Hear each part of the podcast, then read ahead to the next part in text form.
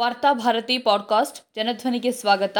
November ಇಪ್ಪತ್ತೊಂದು, ಎರಡು ಸಾವಿರದ ಇಪ್ಪತ್ತ್ಮೂರು ಮಂಗಳವಾರದ ವಾರ್ತಾಭಾರತಿ ಸಂಪಾದಕೀಯ. ಅಪಾಯಕಾರಿ ಯೋಜನೆಗಳು ಮಾಡುವ ಅನಾಹುತ.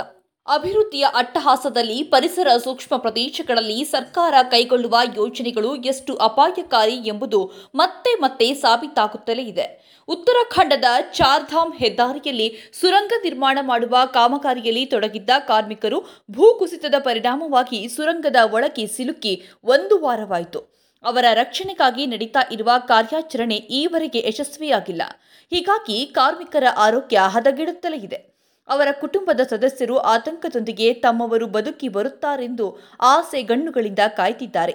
ಆದರೆ ಅವಶೇಷಗಳ ಅಡಿಯಲ್ಲಿ ರಂಧ್ರ ಕೊರೆದು ಕಾರ್ಮಿಕರನ್ನ ಸುರಕ್ಷಿತವಾಗಿ ಪಾರು ಮಾಡುವ ಕಾರ್ಯಾಚರಣೆ ತಾಂತ್ರಿಕ ದೋಷದಿಂದಾಗಿ ಸ್ಥಗಿತಗೊಂಡಿದೆ. ಈಗ ಮತ್ತೊಂದು ರಂಧ್ರ ಕೊರೆಯುವ ಬೈರಿಗೆ ಯಂತ್ರ ತರಿಸಿ ಕಾರ್ಯಾಚರಣೆ ನಡೆಸಬೇಕಾಗಿದೆ. ಉತ್ತರಾಖಂಡದಲ್ಲಿ ಚಾರ್ಧಾಮ್ ಹೆದ್ದಾರಿಯಲ್ಲಿ ಇರುವ ಸುರಂಗ ನಿರ್ಮಾಣ ಕಾರ್ಯದಲ್ಲಿ ಈ ಕಾರ್ಮಿಕರು ತೊಡಗಿದಾಗ ಈ ಘಟನೆ ಸಂಭವಿಸಿದೆ. ಈ ಪ್ರದೇಶದಲ್ಲಿ ಯಾತ್ರಾ ಸ್ಥಳಗಳಿಗೆ ಭಕ್ತರು ಹೋಗಲು ಅನುಕೂಲವಾಗಲೆಂದು ಅವುಗಳನ್ನು ಅಗಲವಾದ ರಸ್ತೆಗಳ ಜೊತೆಗೆ ಸೇರ್ಪಡೆ ಮಾಡುವ ಉದ್ದೇಶದ ಈ ಯೋಜನೆಯ ಬಗ್ಗೆ ತಜ್ಞರ ಆಕ್ಷೇಪವಿದ್ದರೂ ಪರಿಸರದ ಮೇಲೆ ಇದರಿಂದ ಉಂಟಾಗುವ ದುಷ್ಪರಿಣಾಮದ ಕುರಿತು ಅಧ್ಯಯನ ಮಾಡದೆ ಇದನ್ನು ಹಮ್ಮಿಕೊಂಡಿರುವುದು ಸರಿಯಲ್ಲ.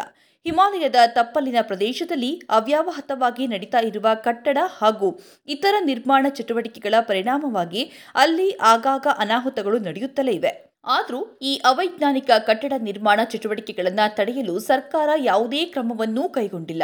ವಾಸ್ತವವಾಗಿ ಈ ಯೋಜನೆಯನ್ನ ಕಾರ್ಯಗತಗೊಳಿಸಲು ಆರುನೂರ ತೊಂಬತ್ತು ಹೆಕ್ಟರ್ ಅರಣ್ಯ ನಾಶವಾಗುತ್ತದೆ. ಐವತ್ತೈದು ಸಾವಿರ ಮರಗಳನ್ನ ಕಡಿಯಲಾಗುತ್ತದೆ. ಎರಡು ಕ್ಯೂಬಿಕ್ ಮೀಟರ್ನಷ್ಟು ಮಣ್ಣನ್ನ ಒಂದೆಡೆಯಿಂದ ಇನ್ನೊಂದೆಡೆಗೆ ಸಾಗಿಸಬೇಕಾಗುತ್ತದೆ. ಇಳಿಜಾರು ಪ್ರದೇಶದಲ್ಲಿ ಈ ರೀತಿ ಅಗೆದು ಮಣ್ಣನ್ನ ತೆಗೆಯುವುದು, ಅಲ್ಲಿ ಸುರಂಗ ನಿರ್ಮಾಣ ಮಾಡುವುದು ಅಲ್ಲಿನ ಸೂಕ್ಷ್ಮ ಪ್ರದೇಶದ ಮೇಲೆ ವಿಪರೀತ ಒತ್ತಡವನ್ನ ಉಂಟು ಮಾಡುತ್ತದೆ ಹಿಮಾಲಯ ಪ್ರದೇಶದ ಎತ್ತರದ ಸ್ಥಳಗಳು ಹಾಗೂ ತಪ್ಪಲಿನ ಜಾಗಗಳಲ್ಲಿ ನಿರಂತರವಾಗಿ ಮಣ್ಣು ಕುಸಿತದ ಘಟನೆಗಳು ಸಂಭವಿಸುತ್ತಲೇ ಇವೆ. ಒಮ್ಮಿಂದೊಮ್ಮೆಲೆ ಪ್ರವಾಹ ಉಂಟಾಗುವುದು ಹಾಗೂ ಭೂಕಂಪದ ಘಟನೆಗಳು ಇಲ್ಲಿ ಸಾಮಾನ್ಯ.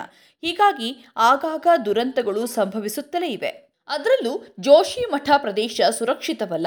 ಇಲ್ಲಿ ಕಳೆದ ವರ್ಷ ತೀವ್ರ ಭೂಕುಸಿತ ಉಂಟಾಗಿತ್ತು. ಇದರ ಜೊತೆಗೆ ಪ್ರವಾಹ ಇಲ್ಲಿ ಆಗಾಗ ಅನಾಹುತ ಉಂಟು ಮಾಡುತ್ತದೆ. ಸಾವು ನೋವುಗಳು ಸಂಭವಿಸುತ್ತಲೇ ಇವೆ. ಇಂಥಲ್ಲಿ ಯಾವುದೇ ಯೋಜನೆಯನ್ನ ಹಮ್ಮಿಕೊಳ್ಳುವ ಮುನ್ನ ಸರ್ಕಾರ ಸಾಕಷ್ಟು ಯೋಚಿಸಬೇಕು. ಹಿಮಾಲಯದ ಪರ್ವತ ಪ್ರದೇಶದಲ್ಲಿ ಈ ಅಭಿವೃದ್ಧಿ ಯೋಜನೆಗಳಿಂದ ಉಂಟಾಗುವ ಒತ್ತಡದಿಂದ ಪ್ರತಿಕೂಲ ಪರಿಣಾಮಗಳು ಉಂಟಾಗ್ತಿವೆ. ಇತ್ತೀಚೆಗೆ ಅಸ್ಸಾಂ, ಅರುಣಾಚಲ ಪ್ರದೇಶದ ಗಡಿಯ ಸುಬನ್ಸಿರಿ ಕೆಳದಂಡಿಯ ವಿದ್ಯುತ್ ಯೋಜನೆಯ ಪ್ರದೇಶದಲ್ಲಿ ಭೂಕುಸಿತ ಉಂಟಾಗಿ ನಿರ್ಮಾಣ ಕಾರ್ಯ ಸ್ಥಗಿತಗೊಂಡಿತ್ತು. ಆದರೂ ಸರ್ಕಾರ ಅಭಿವೃದ್ಧಿ ಯೋಜನೆಗಳ ಕುರಿತ ತನ್ನ ಧೋರಣೆಯನ್ನ ಬದಲಿಸುತ್ತಿಲ್ಲ ಪ್ರಕೃತಿಯ ಮೇಲೆ ಮನುಷ್ಯ ತನ್ನ ಅನುಕೂಲಕ್ಕಾಗಿ ನಡೆಸ್ತಾ ಇರುವ ದಾಳಿಯಿಂದ ಉಂಟಾಗಿರುವ ಅಸಮತೋಲನವನ್ನ ಸರಿಪಡಿಸಲು ಹಿಮಾಲಯ ಪರ್ವತ ಶ್ರೇಣಿಗಳು ವಿಫಲವಾಗ್ತಿವೆ. ನಿಸರ್ಗದ ಜೊತೆಗಿನ ಈ ಸಂಘರ್ಷದಲ್ಲಿ ಸೋಲುವುದು ಯಾರೆಂದು ವಿವರಿಸಬೇಕಾಗಿಲ್ಲ. ಸೋಲು ಗೊತ್ತಿದ್ದರೂ ಮನುಷ್ಯ ಪ್ರಕೃತಿಯ ಮೇಲೆ ತನ್ನ ದಾಳಿಯನ್ನ ಮುಂದುವರೆಸಿದ್ದಾನೆ. ಸಾರ್ವಜನಿಕರಿಗೆ ಮೂಲಭೂತ ಸೌಕರ್ಯ ಕಲ್ಪಿಸಲು ಅಭಿವೃದ್ಧಿ ಕಾರ್ಯಗಳು ನಡೆಯಬೇಕೆಂಬ ಬಗ್ಗೆ ಯಾರ ಆಕ್ಷೇಪವೂ ಇಲ್ಲ.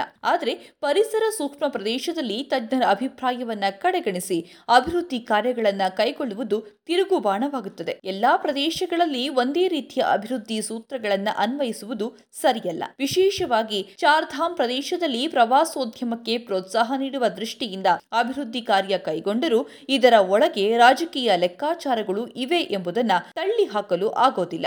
ಸರ್ಕಾರ ಈ ರೀತಿ ಮನಬಂದಂತೆ ಸೂಕ್ಷ್ಮ ಪ್ರದೇಶಗಳಲ್ಲಿ ಅಭಿವೃದ್ಧಿ ಕಾಮಗಾರಿಗಳನ್ನು ಕೈಗೊಳ್ಳುತ್ತಾ ಹೋದರೆ ಅದರ ದುಷ್ಪರಿಣಾಮವನ್ನು ಹಿಮಾಲಯ ಪ್ರದೇಶ ಮಾತ್ರವಲ್ಲ, ಇಡೀ ದೇಶ ಅನುಭವಿಸಬೇಕಾಗುತ್ತದೆ ಎಂಬ ಅರಿವು ಸರ್ಕಾರಕ್ಕೆ ಇರಬೇಕು. ಅಭಿವೃದ್ಧಿ ಯೋಜನೆಗಳ ಬಗ್ಗೆ ಸರ್ಕಾರದ ಮಾನದಂಡ ಬದಲಾಗಬೇಕಾಗಿದೆ. ಪ್ರವಾಸೋದ್ಯಮ ಬೆಳೆಸುವ ಹೆಸರಿನಲ್ಲಿ ಹಿಮಾಲಯದಂಥ ಪರಿಸರ ಸೂಕ್ಷ್ಮ ಪ್ರದೇಶದಲ್ಲಿ ಲಂಗು ಲಗಾಮಿಲ್ಲದೆ ಅಭಿವೃದ್ಧಿ ಕಾರ್ಯಗಳನ್ನು ಕೈಗೊಳ್ಳುವುದು ಸರಿಯಲ್ಲ. ಈ ಬಗ್ಗೆ ಸರ್ಕಾರ ಪುನರಾಲೋಚನೆ ಮಾಡಬೇಕಾಗಿದೆ. ಅಭಿವೃದ್ಧಿ ಯೋಜನೆಗಳು ಜನರಿಗಾಗಿಯೇ ಹಮ್ಮಿಕೊಳ್ಳಲಾಗ್ತಿದೆಯಾದರೂ ಅಂತಹ ಯೋಜನೆಗಳಿಗಾಗಿ ಜನರ ಬದುಕು ಅಸಹನೀಯವಾಗಬಾರದು. ಪ್ರವಾಸೋದ್ಯಮ ಬೆಳೆಸಲು ಹಿಮಾಲಯದಂಥ ಸೂಕ್ಷ್ಮ ಪ್ರದೇಶದಲ್ಲಿ ಅಪಾಯಕಾರಿ ಯೋಜನೆಗಳನ್ನು ತರಬಾರದು. ಸರ್ಕಾರ ಯಾವುದೇ ಅಭಿವೃದ್ಧಿ ಯೋಜನೆಯನ್ನ ಕೈಗೊಳ್ಳುವ ಮುನ್ನ ತಜ್ಞರ ಅಭಿಪ್ರಾಯ, ಸಲಹೆ, ಸೂಚನೆಗಳನ್ನು ಪಡಿಬೇಕು. ಅಷ್ಟೇ ಅಲ್ಲ, ಆ ಪ್ರದೇಶದ ಜನರ ಸಭೆ ಸೇರಿಸಿ ಅವರ ಒಪ್ಪಿಗೆಯನ್ನ ಪಡಿಬೇಕು. ಜನರ ಸಮ್ಮತಿ ಇಲ್ಲದೆ ಯಾವುದೇ ಯೋಜನೆಯನ್ನ ಕಾರ್ಯಗತಗೊಳಿಸಬಾರದು. ಇನ್ನು ಮುಂದಾದರೂ ಹಿಮಾಲಯದ ತಪ್ಪಲಿನಂಥ ಪರಿಸರ ಸೂಕ್ಷ್ಮ ಪ್ರದೇಶದಲ್ಲಿ